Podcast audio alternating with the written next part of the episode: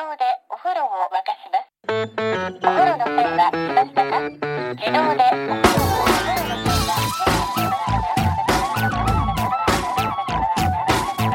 Hello, and welcome to another episode of No Such Thing as a Fish, a weekly podcast coming to you from our four respective homes in the UK while we're all on lockdown. My name is Dan Schreiber, and I am sitting here with Andrew Hunter Murray, Anna Ptaszynski, and James Harkin. And once again, we have gathered round the microphones with our four favorite facts from the last seven days, and in no particular order, here we go. Starting with you, Anna. My fact this week is that P.T. Barnum once tried to buy William Shakespeare's birthplace and transport it to America.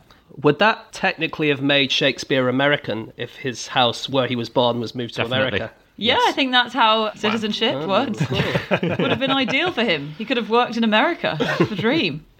So, P.T. Barnum, the very famous 19th century showman, entertainer, circus man, and businessman, and great PR man above all, uh, who, very famous guy. I think there was a film about him recently. Was I it wanna the say. greatest show? Was that about him? The greatest, Greatest showman. showman. Showman. Yeah. Showman. There you Hugh go. Jackman.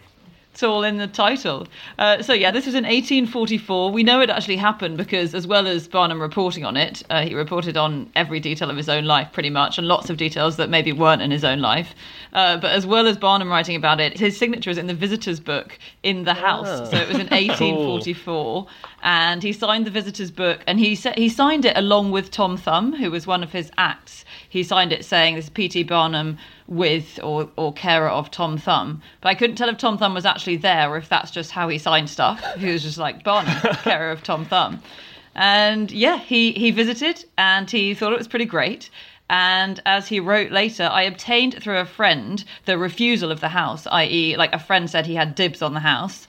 And I planned to take it in lots of boxes to New York, but the project leaked out and British pride was touched, so several English gentlemen interfered and purchased the premises for the Shakespeare Association instead. Wow. So sadly, his plan was thwarted. But actually, these English gentlemen who interfered, um, they had been planning to interfere for quite a long time. They had gotten together a group that was always going to buy this house, and they put the um, wheels in motion in 1835.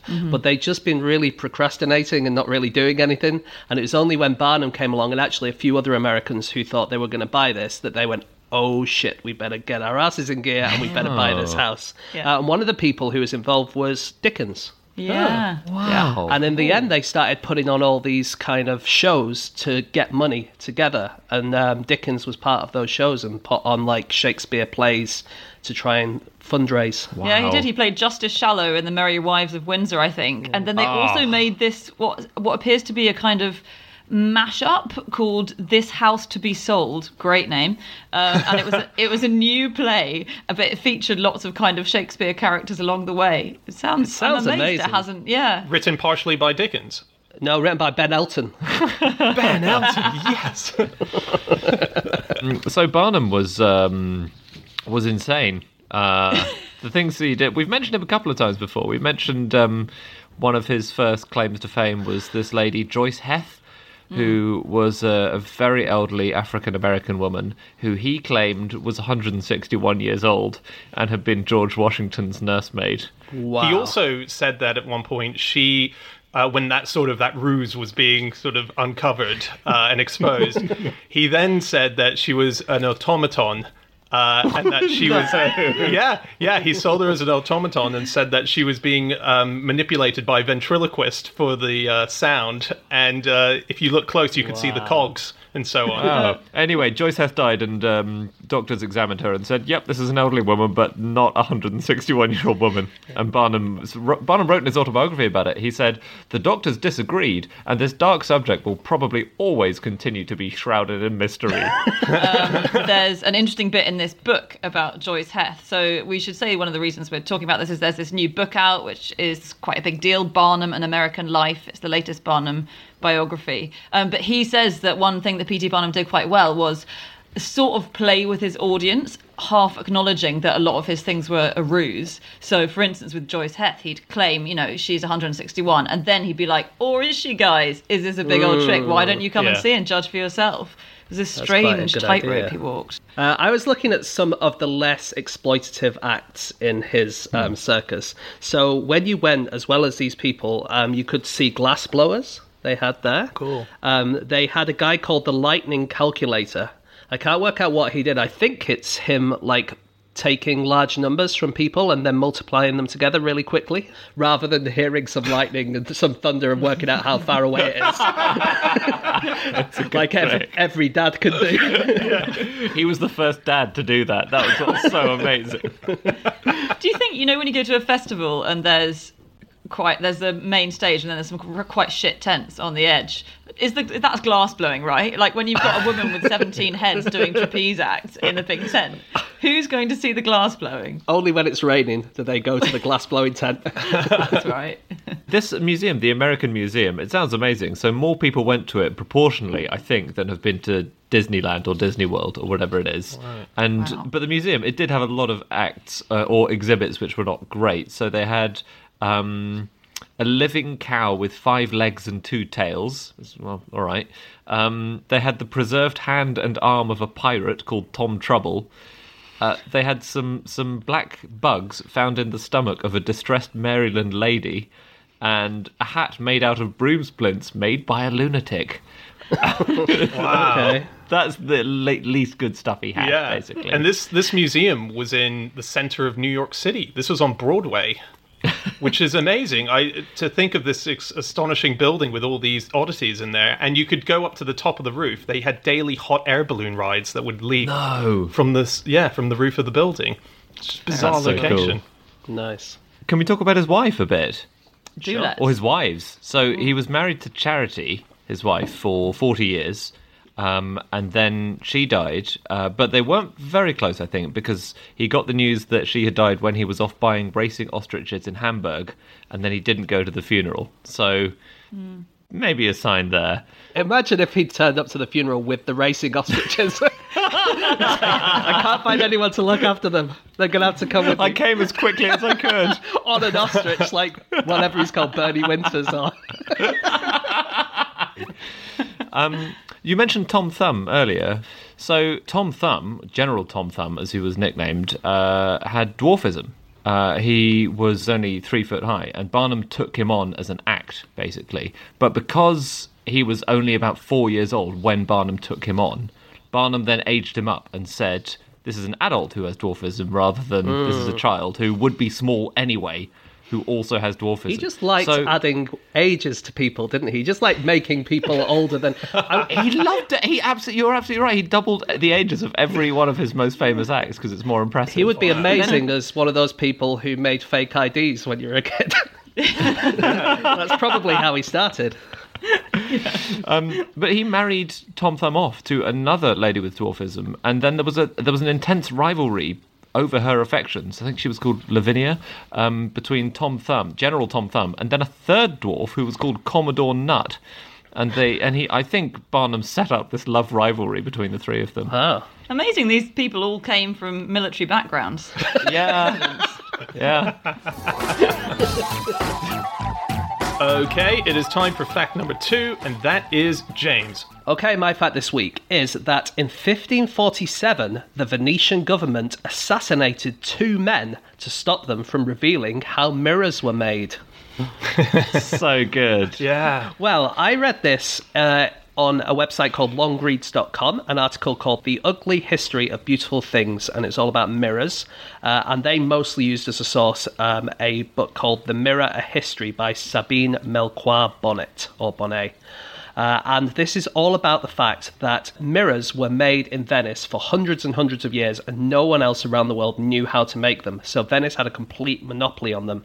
Uh, it was in fact, even in Venice, it was just this one island called Murano, uh, where all the glassmakers lived and all the mirrors were made, and they were extremely expensive. If you wanted to buy one in England, for instance, Henry VIII bought one. Um, the cost of one Venetian mirror was about the same as buying a large naval ship. That's how much one mirror would cost. It was incredible. They basically completely cornered the market, but everyone else wanted to know how to make these mirrors so they wouldn't have to pay such massive amounts. And then in 1547, two Venetian workers moved to Germany to try and like sell their wares over there, and the Venetian government were having absolutely none of it and sent some assassins out to try and kill them, and they did kill them. and they did kill them. They did. Yeah, they. I mean, they. From what I read on that article as well, the stuff that they would do to these people if they attempted to leave the island. So if you went off the island, they would hold your family hostage on the island to hmm. make sure that you came back. I They know. just didn't want you giving out those secrets. It's Yeah. unbelievable. The, Yeah. the Mirror Island. It's amazing. Never heard of it. It was it was policy basically, wasn't it? Venetian policy, and it lasted for hundreds of years, like you say. So there was even in 1665, this rule still existed that if you took the secrets away with you, then the government could track you down and kill you. And there was this huge diplomatic incident in 1665 because the French were gagging for mirrors and for the technology to make mirrors. And so the French ambassador was sent to Venice and told, You've got to get some of those Murano workers back with you. And so he sort of bribed a few of them and said, You know, I'll give you shed loads of money, come with me. They went back to Paris and it was awful for them because they were working in these Paris factories. Um, they still, because they wanted to keep the secrets, they wouldn't let any of the French workers see them work. So it's kind of pointless because the French weren't able to find out their secrets. And they just kept having nervous breakdowns because Venice kept sending threatening messages in various ways to them saying, We're going to get you, we're going to kill you, you better come back now. And they sent sort of fake messages from their wives saying, You must come home now. And then the French responded by sort of abducting their wives and bringing them to Paris in the hope that So persuaded them to stay. If I was the French, if I was the French government, I would send a mirror right from the mirror island, um, but I would write on the frame of the mirror, "This guy's dead." If we ever get him, All right. you know, That's a great idea. menacing. Oh my so God. good. Yeah. You would have been an excellent Renaissance diplomat. Thank you. Yeah, and in the end, the French did get it, didn't they? Get all the They did. technology, and they built the Hall of Mirrors in Versailles, which is They did? was a big Wow. fuck you to ah. Venice. Wow, as an opening move, a whole hall. Oh, that's yeah. awesome. And it did collapse the Venetian industry, didn't it? So it mm. kind of went to show that hundreds of years of obsessive secrecy was totally worth it. Because as soon as the secret Yeah. got out, mm. the industry died. Yeah. Yeah, it was kind of if you're a Venetian mirror maker, you kind of had some good bits and some bad bits.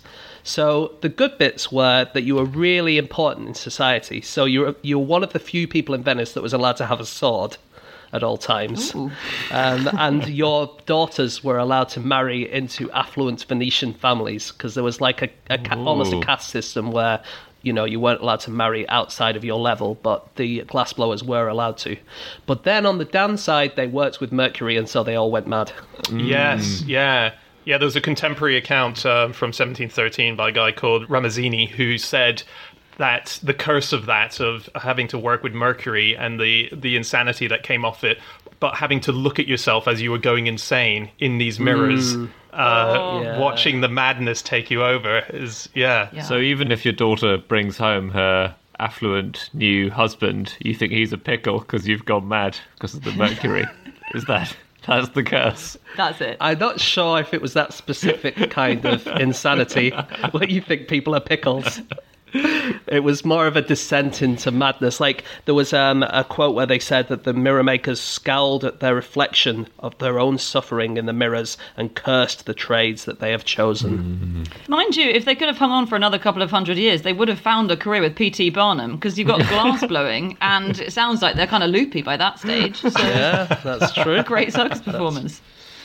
Uh, yeah, we seem to we, I mean, humanity seemed to make mirrors for quite a while. So there were mirrors in ancient Rome, uh, and then in the Dark Ages, like with a lot of stuff, they sort of disappeared, right? And then this technology took a while to come back, but they definitely had them in ancient times and good mirrors. And I read that uh, Caligula, who obviously made a bit of a living and a reputation out of scaring the shit out of people, Caligula used his mirror to practice scary faces. Ah. That wasn't Really? That wasn't the side ah. hustle Wow. for Caligula, though. That's just something he did in the course of being emperor. He didn't have a, a sort of spooky emporium. That's great, though. He practices faces. I love that. Yeah. That's really good. You don't hear that about evil dicks. no. You just think it comes natural, rehearse. right? Yeah. Yeah. You got to work hard at these things, Dan. yeah. yeah. Guys, I've got a, a mirror mirror question for you. Oh, Very cool. Are you looking in your, your bathroom mirror at your face and your neck, maybe your shoulders, and you want to Yeah. see your whole body? And you imagine you've got a massive bathroom. how are you going Mm-hmm. to make it so the mirror reflects your whole body? Get a full length mirror. No, go as far away from the mirror as possible, and eventually you'll be able to see yourself. I would crouch Yeah. on the basin. Crouch Okay. on the basin. Yeah, if I want to see my whole body, I'll just awkwardly crouch on top of the basin. How unbelievably strong is your basin? Andy doesn't have a toilet in his bathroom. Actually, he just, he just uses this thing for everything. it's multi-purpose. Well, I'm, I'm astonished to say this, but Andy's right, I'm afraid. Uh, so I was amazed by this. You are always the same size in a mirror. No matter how far back you go, you're never going to be able to see any more of your body. And that size is half of your actual size. So let's say you look in a mirror uh, close up and you get a permanent pen and you draw the, your face or you draw, you know, the yeah, you draw a circle around your face of where your Right. face image is in the mirror. If you stand back 20 yards and get someone close to the mirror to do it again, it's going to be in exactly the same place. Wow. Isn't that this? I found this amazing, but it's so ob- like it's obvious when you actually think about the old boring physics lessons about mirrors because it's about the fact that you know the angle of incidence so where the light hits the mirror and then where it reflects off the mirror always has to be the same so imagine you're standing really close to a mirror and you want to see your feet um, then the light from your feet goes up to the mirror at a steep angle and then has to reflect at that exact same angle to get to your eyes for you to see your Right. feet, right? Ah, but when you go away from the mirror, it's going to be exactly the same problem. If you couldn't see your eyes there, when you go away from there, you won't see your eyes further away because the light has further to travel. So even though the angle is smaller, the light travels further and goes over your head. Draw a diagram and you'll understand Yeah. it. So, you, so even That's if I cool. have a very, very, very long bathroom, let's say I've got a bathroom that's 100 meters long and I have a mirror at the end of it that I can't see my feet in up close, even at the other end of the bathroom, I still won't be able to see my feet. You'll never be able to see your feet. Well, the thing that's confusing me is the other person standing next to the mirror who's drawing the head. Because hmm. if you were standing at the back of the room and I was next to the mirror and you said, Can you see what's in my teeth? and opened your mouth, it feels odd to me that I'd be able to see your head as a real size head, ah. despite the fact that you're all the way over Yeah. there. No, you've misunderstood that. Great. Because that person is a different person. So this is just about how it looks. So the To mirror you. reflection, Got how it. it looks to you, the person. Yeah. Obviously, to the person standing next to the mirror, you're going to look like you're in a completely different place, and etc. But so we can't test your idea of drawing the circle then? The other Yeah, person can. drawing your circle. No, you'd have to tell the other person what to draw. Yeah, yeah. You have Gotcha. to guide their hand Yeah. with your words. Gotcha. Okay. Yeah. Uh, but what you're describing, Dan, and not quite understanding that, is something called the Toilet of Venus illusion. Uh, and that is that there's a lot of paintings of the Toilet of Venus, and that is Venus is lying down, kind of sideways on a painting, and there's a cherub holding a mirror, and then you looking at the painting can see Venus and can see her in the mirror. Okay? And most people think that she's looking at herself in the mirror, but the fact is, if you can see her face, she can't see her face in the mirror. She can actually see you in the mirror. So she would theoretically be looking at the person who's painting the painting. Yeah. Um, Cool. she wouldn't be looking at herself. But most people, when they see those paintings, think that she's looking at herself. She's not as vain as people think. Yeah, No. that's very cool. Uh, you know that thing of practicing faces in the mirror? Um, The Caligula. Uh, yeah, uh, there's a nice thing which is that um, Kate Winslet uh, keeps her Oscar in her bathroom because she knows that everyone wants to practice giving an Oscar speech while holding it in front of the mirror. Great idea. And she, yeah, and she can tell when people are um, are doing it because she'll say the flush goes, and it's almost as if they clock it's in there, and they just spend an extra few minutes in there just silently doing their speech. You know what? I think, generally speaking, this is an uncontroversial statement. Generally speaking, it's a bad idea to have a secret camera in someone's bathroom. But in this case, I would love to see Yeah. people doing that speech. That would be amazing. Yeah. That's a great She could pick idea. up some ideas. I thought you were going to say she keeps it in her bathroom so that she can pretend she's got two Oscars. I thought you were going to say that. Or maybe she has a mirror behind the mirror and it looks like she's just got infinite Oscars. Infinite Oscars, but gradually more and more green as they go on. Um, there is, if we're on movie stuff, um, have you guys seen um, Terminator 2? I watched it just this week Okay, Yeah. amazing. for the first time. Did you like it? I did actually, yeah. And I watched Right, Terminator 1 as well for the first time. Oh, nice. Okay, well, it's a zinger. But, okay, in Terminator 2, there is a scene, it might be in the extra um, features, but there's a scene where there's a mirror shot Okay, mm. and it's the two humans operating on Schwarzenegger, the robot, Oh, yeah. and they're unscrewing his brain case and they're opening his head up, mm-hmm. uh, and you can see the operation happening in the mirror as well. That wasn't done using a mirror because there's no film crew reflected in the mirror. Oh, of course and not. Yeah, you would think, oh well, they might just remove the film crew with CGI. They didn't do that. They literally had a cutout space. So they had a fake Arnie in the foreground, and then the reflection shot in the mirror is the real Arnold Schwarzenegger. Hmm. Except he's not in a mirror; he's just sitting opposite a dummy of himself. Oh, And that's then, so clever. Um, Linda Hamilton, who plays Sarah Connor, she has a twin sister who did the reflection.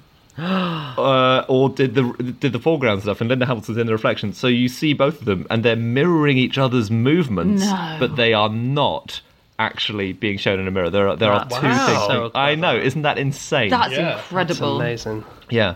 Do you know there's an animal that has mirrors in its body, Ooh. No. and that is the scallop, the humble scallop. Uh, so it has eyes made of mirrors. Scallops have about 200 eyes each, and rather than having a lens like we have to focus the light as it comes in, they have what most telescopes have now to focus the light, which is a mirror. So the light hits a mirror that's curved. And then obviously it like bends and focuses. So this means that their retina is actually on the ceiling of their eyes. Um, so with us, our retina is behind our lens. So the light hits our lens and then is focused on our retina, which is just behind it. With them, it hits these mirrors, which are their eyes, and then bounces up onto the That ceiling of their amazing. eyes, which is the retina. Isn't that cool? That's really very cool. cool. If you were to get, let's say, 20,000 scallops and remove mm. all of their eyes and then mm-hmm. paste it on a piece of cardboard, would you be able to mm. make a mirror that's usable? um, it's a bit, bit of a fucked up mirror, isn't it? I don't think people would come around your house. yeah. I'm just thinking that the French could have used this technology instead of going to Venice. It could have been a very different world. could have been what a world we could have had, where the Venetians have good mirrors and everyone else has to kill a million scholars.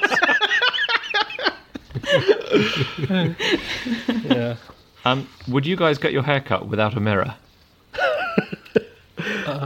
Yeah, Yeah, I have done yeah. many times. I have to. Um, well, there is. Why do you, sorry, whoa, whoa, whoa, whoa, whoa. Dan, why do you have to? When you go to the hairdressers, do you say, sorry, no mirrors? Well, What's, I are you a vampire? no, I, I technically so because I wear glasses and I can't see very well. I have to take them off for the haircut. So there's a mirror in front of me. I can't make out what is in front Got of it. me. So You don't force them to remove the mirror. No, I don't. turn it to face the wall. Um, no, there is a there. There's only one hairdressing salon that I've found, although I haven't looked very hard, where this happens. But this is in Peckham in London, and Oh. it's instead of a mirror, you get given a piece of modern art, Hmm. and then your hair is cut, and you have to look at the modern art for nearly an hour. Isn't that because like one of the worst things about sitting in a hairdresser's I find is having to look at myself the whole time because I'm like, oh my god, what a mess. But if I was looking at a Picasso, for instance, where the nose Yeah. is where the ear should be and stuff like that, I think I'd feel even worse about myself. Oh, but you'd think, oh, at least I don't look like that guy. At least my eyes are on different sides of my face. Fair enough. Okay, it's time for fact number three, and that is my fact. My fact this week is that the longest car in the world was so long that it had a literal backseat driver. Now, what do you mean by this? Someone at the very back of it having to shout really loudly to the driver in the front. I thought it's that you needed someone in the backseat of a normal car, but with very long arms to reach to the front. Mm.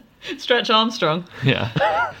Yeah. well, this is this is a limo that was built called the American Dream, and it was hundred foot long, and it has twenty six wheels. Has things like there's a helipad on the back, there's a jacuzzi, there's multiple interior rooms. You can play putt putt in the middle of it, um, but as one solid unit, as hundred foot long. You can't take corners. It's too long to take any corners. So, what the car had built into it was a bit in the middle where you could hinge it apart and when you see on bendy buses where they have that sort of um, the accordion style thing, this car would have that. And in the second half of the car, there was a second booth for another driver to be changing the angles of the wheels back there. Mm-hmm. So it had a backseat driver as well as a front seat driver. Dan, can I ask what happens if the person in the back seat slams on the brakes and the guy in the front seat carries on going? Does he come back and smash him in the face like a cartoon? Yeah, you're right. It would stretch out to probably 110 feet and then, yeah, lob itself back. It's like the Blackbird SR 71 plane, which, as we all remember, stretches and compresses depending on which altitude God, it's don't bring that at. up. Why are you bringing that up? Why are you bringing up these old wounds? um, so this is this is a limo which is Guinness World Record certified as the longest car in the world, and it's built by a man called Jay Ohrberg who lives in America and is one of the great car makers for movies um, that there's ever been. He's the man behind the DeLorean in Back to the Future. Um, he built cars for uh, like Kit for Knight Rider. He not the original, but he built one that was a modified one that they used in the series. Um, he did cars for the Flintstones movies, uh, Which was for- that was a more basic engineering challenge, wasn't it? It was, yeah, yeah. He did the Batmobiles for the Tim Burton Batman Return movies. So he's he's an amazing designer, and this was his big dream to create this super luxurious hundred foot long car. Um, but unfortunately, no one wanted it, and it sort of fell into disuse and went to a, a garage, and it's wasting away now. But it's been it's being um, repurposed now. As what? It's been bought by the uh, Auto Museum, or the Autoseum, I think it's called, in New Jersey. And they've bought it to teach, not children, to teach their students how to do up cars. So the, a bunch of students started rebuilding it in 2016. Um, and I think it's, they said it'll take years and years to rebuild it properly. But, you know, it's been used as a teaching tool. So it's finally found a purpose. Great. But I have a, I have a question about this car. Yeah. Um, it said it's got a jacuzzi, or in some more um, enthusiastic articles, a swimming pool. and it also says it has a diving board. Now, yes. The depth of a pool that you can get into a limo, because it's not a super high limo, it's just car height. If you're diving Yeah. off that, you're breaking your neck. Very good point. Very good Silly. point. I mean, these things were never actually driven anywhere, were they? Not really. They're always publicity gimmicks, aren't they? Yeah. Yeah. Yeah, because I remember I saw one interview with someone who had basically it was like a stretch limo that had been turned into an entire jacuzzi and swimming pool, as in literally everything about it was a swimming pool apart from the bit where you drive. uh, and they said, yeah, we we would never drive this anywhere because all the water would just splash out. Yeah. yeah. we just take it to car shows to show that it's something we can do in theory, and yeah. So I was looking up other Guinness World Records uh, that are held by cars, and one which was set at a Autosports International show in Birmingham um, was the record for the tightest parallel park. Oh yeah. and this was done live in front of an audience uh, at Birmingham. Um, so the tightest parallel park is 7.5 centimeters. That's the gap. On each side or altogether? Yeah, yeah. That this, I think, altogether that this that this person going in was allowed. Yeah. That's insane. That is Yeah. quite because if I see space which is smaller than twice the length of my car, I think I'll, I'll drive around a bit longer. Yeah, this is Alistair Moffat, uh, 2015. He set it in Birmingham. That's Crazy. amazing. And the car's still there. He hasn't been able to get it out, has he? Have you heard of the world's hairiest car? no, No. no. This was owned by uh, Maria Lucia Mugno and Valentino Stassano in Italy. They were hairdressers. And they thought, what better way to advertise our business by sweeping up a load of human hair off the floor and gluing it to our car? Wow. And that's what they did. Actual human hair from their actual, customers. actual human hair. And it's legal. You're allowed to drive it because um, yeah, who would who would come up with the law? Yeah. What what sick legislator would think of that I mean, Also, it they're is- to ban? Their customers couldn't see them stealing the hair behind them because they had the modern art in front of them. yeah, um, and Oh my it's God. legal. And they, there's only one part of the car you're not allowed to put the hair. Oh oh oh oh! Don't tell us! Don't tell us. Um, I would windscreen? say yes, yeah. No, because you could like comb it out of the way instead of instead of windscreen wipers. It has two massive combs. centre passing, very bold. Um, I would say on the uh, steering wheel because this is a legal I think- thing.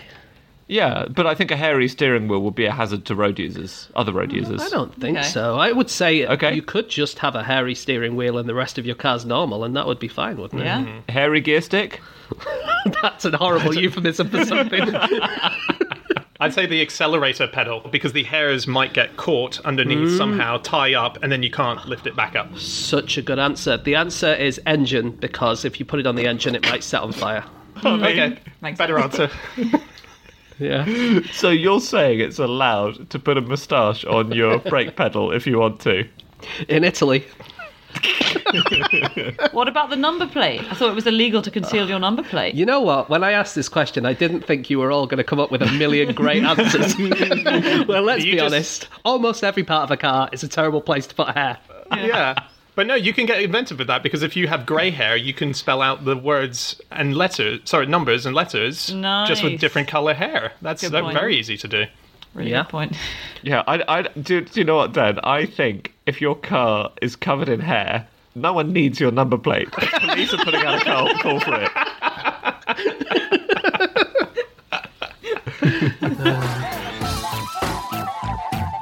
Okay, it's time for our final fact of the show, and that is Andy. My fact is that ancient British fruit varieties include the hen's turd apple and the bloody bastard pear. So, this is just about amusing names of fruit. It doesn't get much more amusing than that, Andy, does it? No, Let's be honest. um, there are there are amazing. There are hundreds of varieties of, of apple and pear and other fruits uh, which have kind of gone out. So, for example, one ancient one is called the shit smock plum, which apparently has a laxative effect if you eat too many of them. I believe the bloody bastard pear also has a laxative effect, and I think that that's where so? that got the name as well. Oh, Wait, so how does that? I think you're on the toilet and you go, bloody bastard! Ah, it doesn't create bloody stool or anything. oh. that sounds like you shouldn't be. What? It just sounded like that was what you were suggesting. yeah, no, I wasn't intending to suggest that. Um, Well, that's a relief because I've just eaten seven. they are inedible. Can I just say, if oh, you dear. see, if you go to the shops and see a bloody bastard pear, do not eat it. They are Okay. inedible. They're, Ir- irresponsible for them to be selling it. they are. There's a load of pears in the UK which are inedible pears, but they used to make perry. They used to make alcohol. Oh, so perry is the pear version of cider, and bloody bastard is one of the ones that's used to make this. But you can't eat them because they'll give you the shits. right. And similarly, in fact, with a cider apple, I don't know why so many of these fruits have this effect. There's a cider apple called Slack McGirdle, which is, again, a reference to the fact that you're going to have to drop your trousers once you've eaten this guy. Oh wow. Yeah. Can I get, can I give you some funny names of apples and pears just for Yeah. fun? Yes. Yeah, yeah. So I was looking for the bloody bastard pear, and it's enshrined in UK legislation. So they have certain apples and pears that are able to be used to make cider or perry. It's by the Apple and Pear Research Council order of 1989. Mm-hmm. And there's a big long list of them, and the apples include Ball's Bittersweet, Bloody Turk, Cummy Norman, and as Anna says, Slack My Girdle. Yeah. Mm-hmm. And Perry pears include Bastard Sack, Clipper Dick, Golden Balls, Hairy Knob, and Margaret. and they're all official um, fruits that you should use to make um, cider or perry. I love They it. also have on that, that government list, they have the startlecock pear, which is, and now I think people can now guess, because there's been a patent, why it's called the startlecock. Is it a? Does it? Is it like a Viagra, a natural Viagra? It's not that. That's Oh. one of the things it could have been, you're right. Does it fall to? Does do the fruits fall from the tree to the ground shortly before dawn, waking up cockerels? Ah, what a sweet and wholesome explanation. Uh, no, it's because it's a diuretic, so you, your cock is literally startled into urinating when you Oh. eat it. Oh, apparently. okay. Or when you drink the cider, I suppose. Gosh. Yeah. You know, you, you say, "Oh gosh, my cock's a bit startled." I better go to the bathroom." I've never heard anyone say that. That's a I think that's a new phrase that we're going to bring into the lexicon, Yeah. isn't it? Yeah. Whenever you need to go to the bathroom, it's a polite way of saying I want to go to the little boy's room or little girl's room. Just say, "Oops, my cock's been startled. I'll be back in a minute." Um. So name, naming apples happens today as well, though. So there are new name varieties. Have you guys been reading about the Cosmic Crisp? No. No. Okay, so this is a new apple that was launched last year with a ten million dollar marketing budget. It's basically it's I know it's it's the one of the biggest Apple launches that has not been of a an Apple. What is it called again? It's called the Cosmic Crisp. and um, it's got PR people um, who have said it's enormously crunchy and wipe your face juicy. Are you under the thumb of Big Apple? I'm not. I'm... but it's. I find so. Normally, apples get launched with a bit of fanfare, but this is an unusual apple. So it's got taglines which include it, "The apple of big dreams" and "Imagine the possibilities." Um, they've hired an ex-astronaut called Leroy Chiao to be a social influencer plugging the apple. Wow. Um, its its its actual name is WA38, and it was patented by uh, Washington State University. They developed it, and so this has been launched as a thing. Sorry, this is all sounding a bit hashtag spawn, but It is, and I'm just feeling sorry for the career of Leroy Chiao, which has clearly taken a dip since his astronaut days. he, I think he was a commander on the ISS. Well, Okay. now he's flogging apples. I know.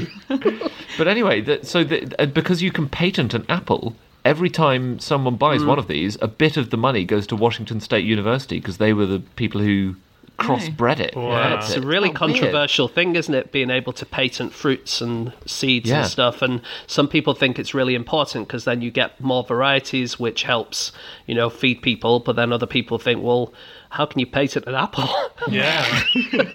I'm not saying which side of the argument I come on, but No, but So yeah, we used to have lots more varieties of apples and pears. Uh, than we do today, but it seems like they're making a bit of a comeback. This fact suggests people are getting more interest in these quirky new varieties, and especially you mentioned Perry, pear cider. So Perry is also making a comeback. So all these different types of pear are starting to be bred again, and most of the pear cider that you get in pubs, I didn't know this.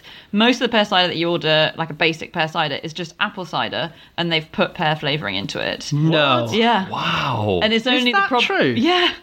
Isn't that weird? Scandal. Unless you're getting nice, proper, expensive Perry or whatever, or you're going to Devon for it. I feel like I've been really ripped off by that. I'm so sorry. I'll be honest, I'm not sure I've ever bought it, but I still am furious. That's amazing. And one one thing that I have drank, which is definitely Perry, I think, is Babycham, right? Yes. Yes. Baby Sham is Perry.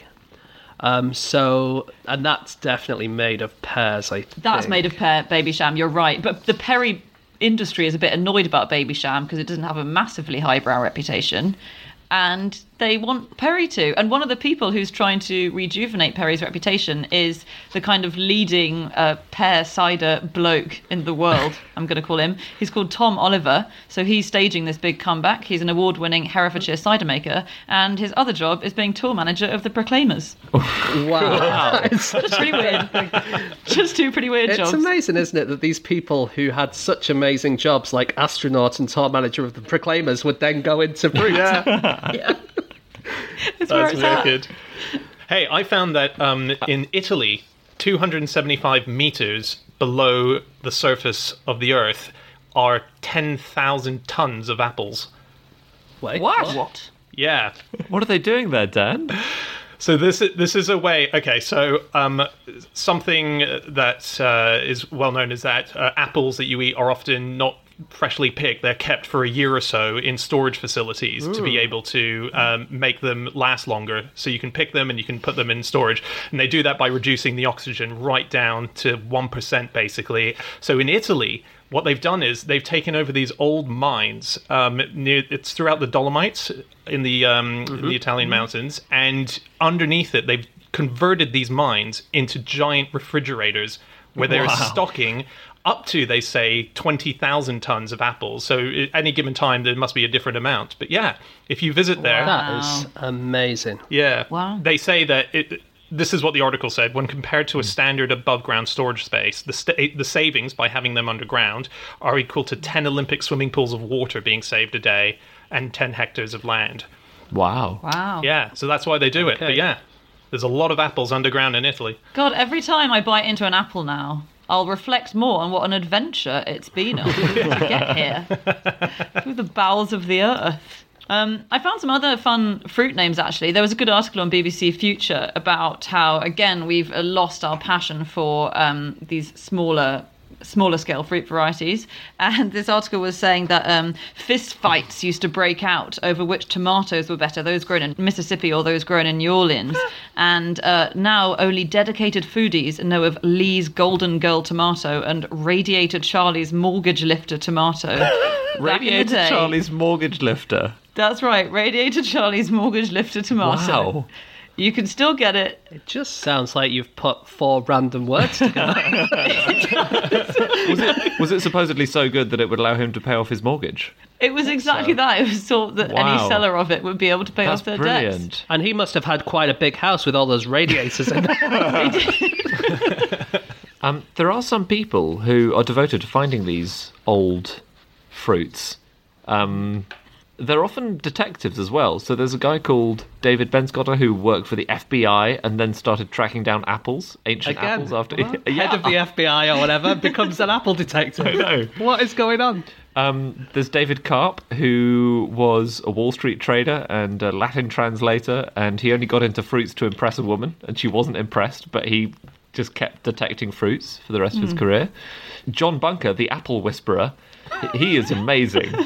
So he's an American guy. Come on, it's much easier to be an apple whisperer and tame an apple than it is to be a Robert Redford style horse whisperer, isn't it? But go on. Well, he's tracked down a hundred varieties and saved them from extinction.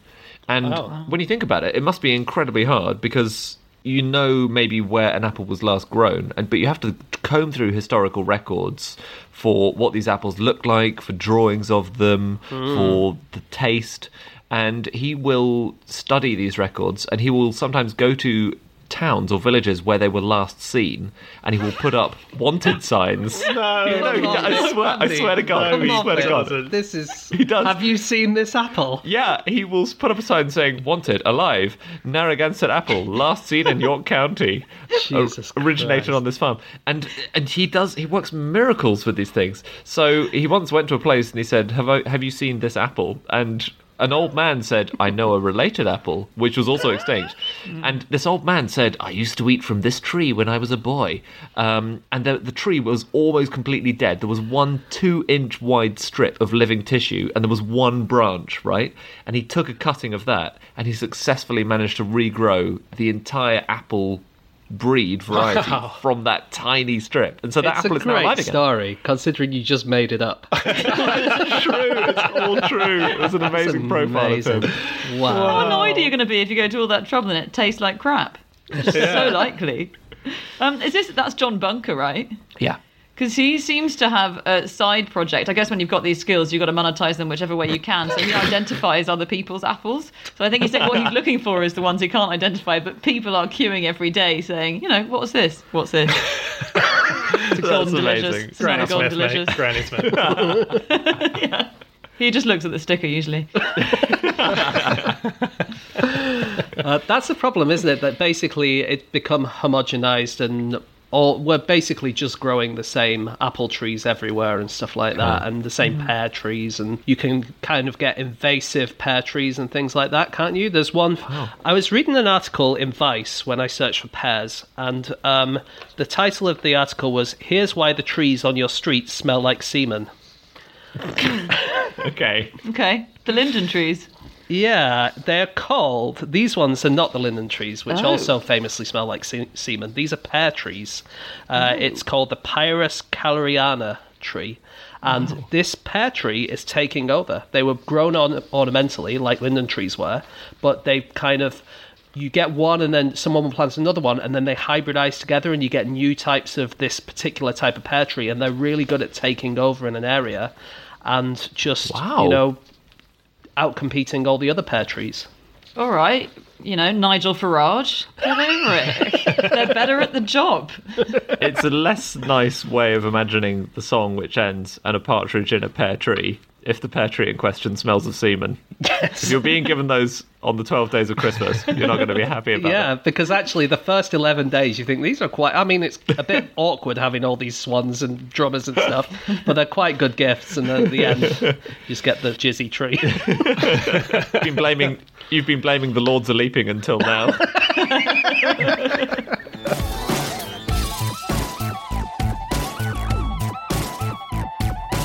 Okay, that's it. That is all of our facts. Thank you so much for listening. If you'd like to get in contact with any of us about the things that we have said over the course of this podcast, we can be found on our Twitter accounts. I'm on at Schreiberland, James, At James Harkin, Andy, At Andrew Hunter M. and Ptaszynski. You can email podcast at qi.com. Yep, or you can go to our group account, which is at no such thing, or our website, no such thing as a fish.com. We have links to all of our episodes up there, as well as lots of bits of merchandise uh, that are now available for purchase. We will be back again next week. In the meantime, stay safe, guys. Hope you're doing well. Hope everyone's healthy, and hope you're staying sane. Um, and thanks for listening to us throughout this period. And we'll be back again next week with another episode. We'll see you then. Goodbye.